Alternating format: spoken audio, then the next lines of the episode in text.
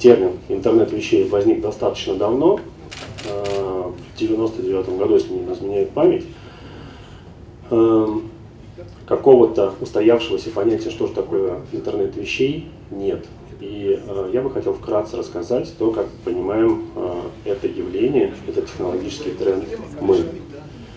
Э, скажем так, определений нет, но есть понятие составляющих э, интернета вещей. Первое – это, конечно, так называемые сами вещи. То есть это некие устройства, либо приложения, э, которые э, что-то делают, э, что-то могут делать, могут получать какую-то информацию в автоматическом или в полуавтоматическом режиме. Например, сенсоры, например, видеокамеры, например, умный автомобиль, все что угодно. Второе, это вторая составляющая, это то, скажем, та сеть, которая объединяет все эти вещи, потому что для того, чтобы интернет вещей функционировал, э, все устройства должны быть подключены в какую-то сеть. Э, третий момент – это данные, которые генерятся этими устройствами. Этот объем данных, он на сегодняшний день огромен. Предполагается, что в 2016 году люди, а также вот эти вот вещи, создадут порядка 13 зетабайт данных, а в 2020 году это уже будет 44 зетабайта данных. То есть а, очень а, большой а, количественный рост первичных данных, на основе которых можно проводить анализ, то есть это четвертая составляющая аналитика, причем анализ не только в режиме реального времени или в прошедшем, скажем так, а и в прогнозном понимании тоже. То есть можно будет предсказывать на основе имеющихся данных, что произойдет в тот или иной момент времени с тем или иным параметром. То есть это уже некое такое более высокое понятие, чем знание, то есть, э, которое можно назвать, наверное, словом мудрость. Да? То есть, и э, вот эта вот совокупность вот этих составляющих, это и есть в нашем понимании интернет вещей. То есть это устройства, подключенные и объединенные, объединенные в сеть, которые могут обмениваться данными между собой без участия человека, а также создавать а, и предпринимать какие-то действия а, по заданным или предсказанным алгоритмам, так называемым алгоритмам машинного обучения, без участия человека. А, очень многие компании на сегодняшний день, не только из области IT, но и из области финансов, уделяют огромное внимание такому явлению, как интернет вещей. Например, если вы зайдете на сайт Э, Goldman Sachs, то э, вы увидите, что огромный раздел этого сайта посвящен интернету вещей, и там очень много полезной, скажем так, на популярном уровне информации об этом. И то же самое Goldman Sachs считает, что на самом деле интернет вещей это не что иное, как третья волна развития интернета. Когда появился интернет, это была первая волна, то есть он объединил более миллиарда людей. Появились принципиально новые формы бизнеса, которые не были возможны без этого. Например, Amazon, который изменил подход к ритейловой продажам. После была вторая волна, то есть это появление мобильных э, устройств, смартфонов и мобильного интернета. И уже было более 2 миллиардов устройств э, в этой сети. И тоже принципиально новые формы бизнеса и, скажем так, новые социальные явления, такие как социальные сети или э, компании, которые приводил в пример э, Александр, такие как Uber, которые кардинально поменяли э, расклад э, в нашей жизни и в бизнесе. И сейчас, в ближайший год, даже уже вот в 2016 году, мы станем свидетелем, как будут появляться аналогичные компании, о которых раньше никто не слышал, но которые э, будут лидерами мировыми в области интернета вещей. А, если оценить а, рынок интернета вещей, то, а, по мнению аналитиков, этот рынок к 2020 году составит более 1,7 триллиона долларов. То есть это самые скромные прогнозы, как правило, они превышаются, и это та доля рынка, за которую стоит побороться. Также, по мнению разных аналитиков, и здесь, скажем так, данные разнятся, по самым скромным оценкам, 2020 году количество устройств, подключенных э, в сеть IoT, будет минимум 25 миллиардов, там, по самым смелым более 100 миллиардов.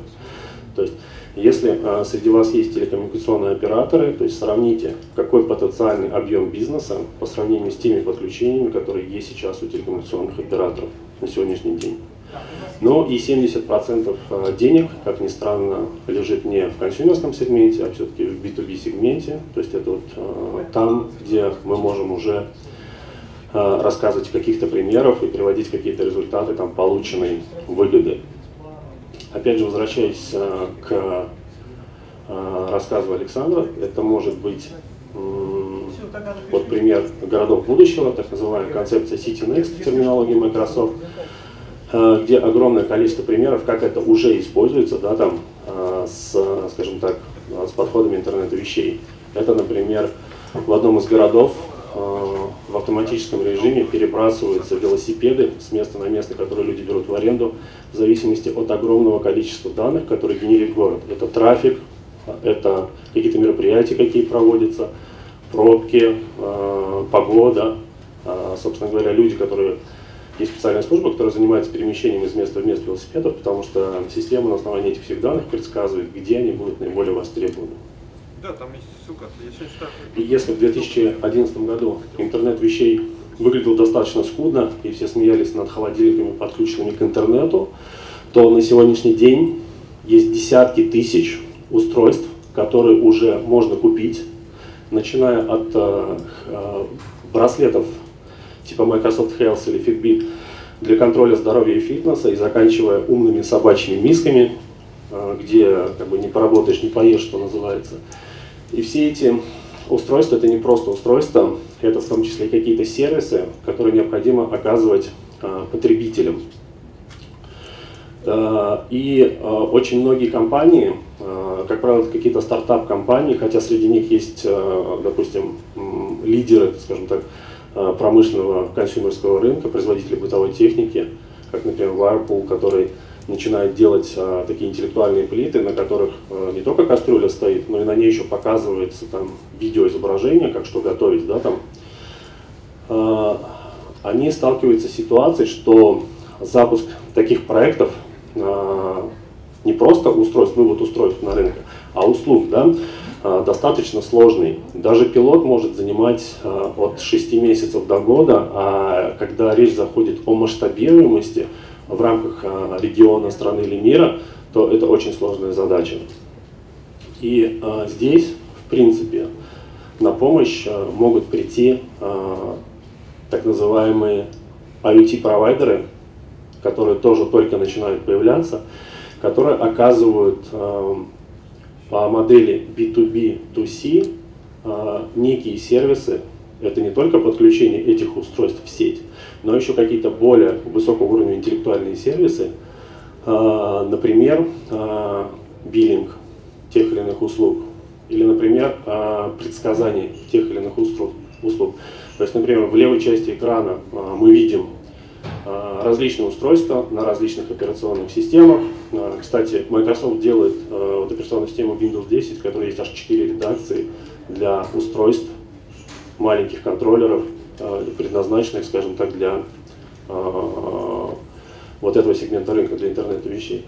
И этот, э, скажем так, IoT-провайдер, помимо подключения, может оказывать еще различные интеллектуальные услуги, связанные с аналитикой, обменными данными между различными компаниями. Потому что если я, допустим, занимаюсь прокатом машин, и, допустим, в городе, и такой пример у нас тоже есть, но мне было бы неплохо знать э, данные о трафике. Я также могу тоже какие-то данные отдавать э, замен, э, и вот этот вот обмен данных может построен быть тоже на базе интернет-провайдера.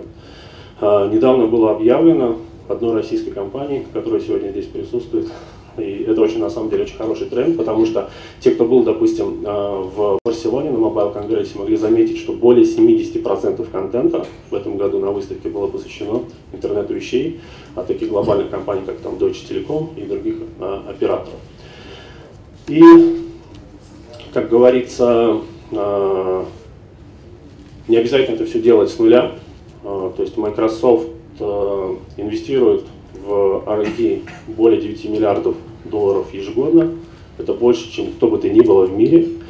И у нас есть продукт, который называется, сервис, вернее, э, Azure IT Suite, который дает все необходимые сервисы для подключения миллиардов устройств из мира интернет-вещей по всему миру, э, их э, стрим-аналитики, хранению этих первичных данных, метаданных и заканчивая там алгоритмами машинного обучения и, скажем так, предсказательными алгоритмами. То есть это та база, которую телекоммуникационный оператор может использовать для построения более интеллектуальных сервисов, не тратя время, что называется, на изобретение велосипеда.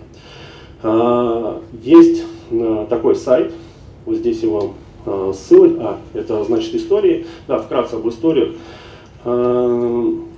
Очень много на самом деле промышленных корпораций, которые используют упомянутый продукт. Например, это ThyssenKrupp, производитель лифтов. Они объединили более миллиона трехсот лифтов и эскалаторов по всему миру для того, чтобы собирать данные с датчиков, но это было и раньше, предсказывать, что произойдет с тем или иным устройством.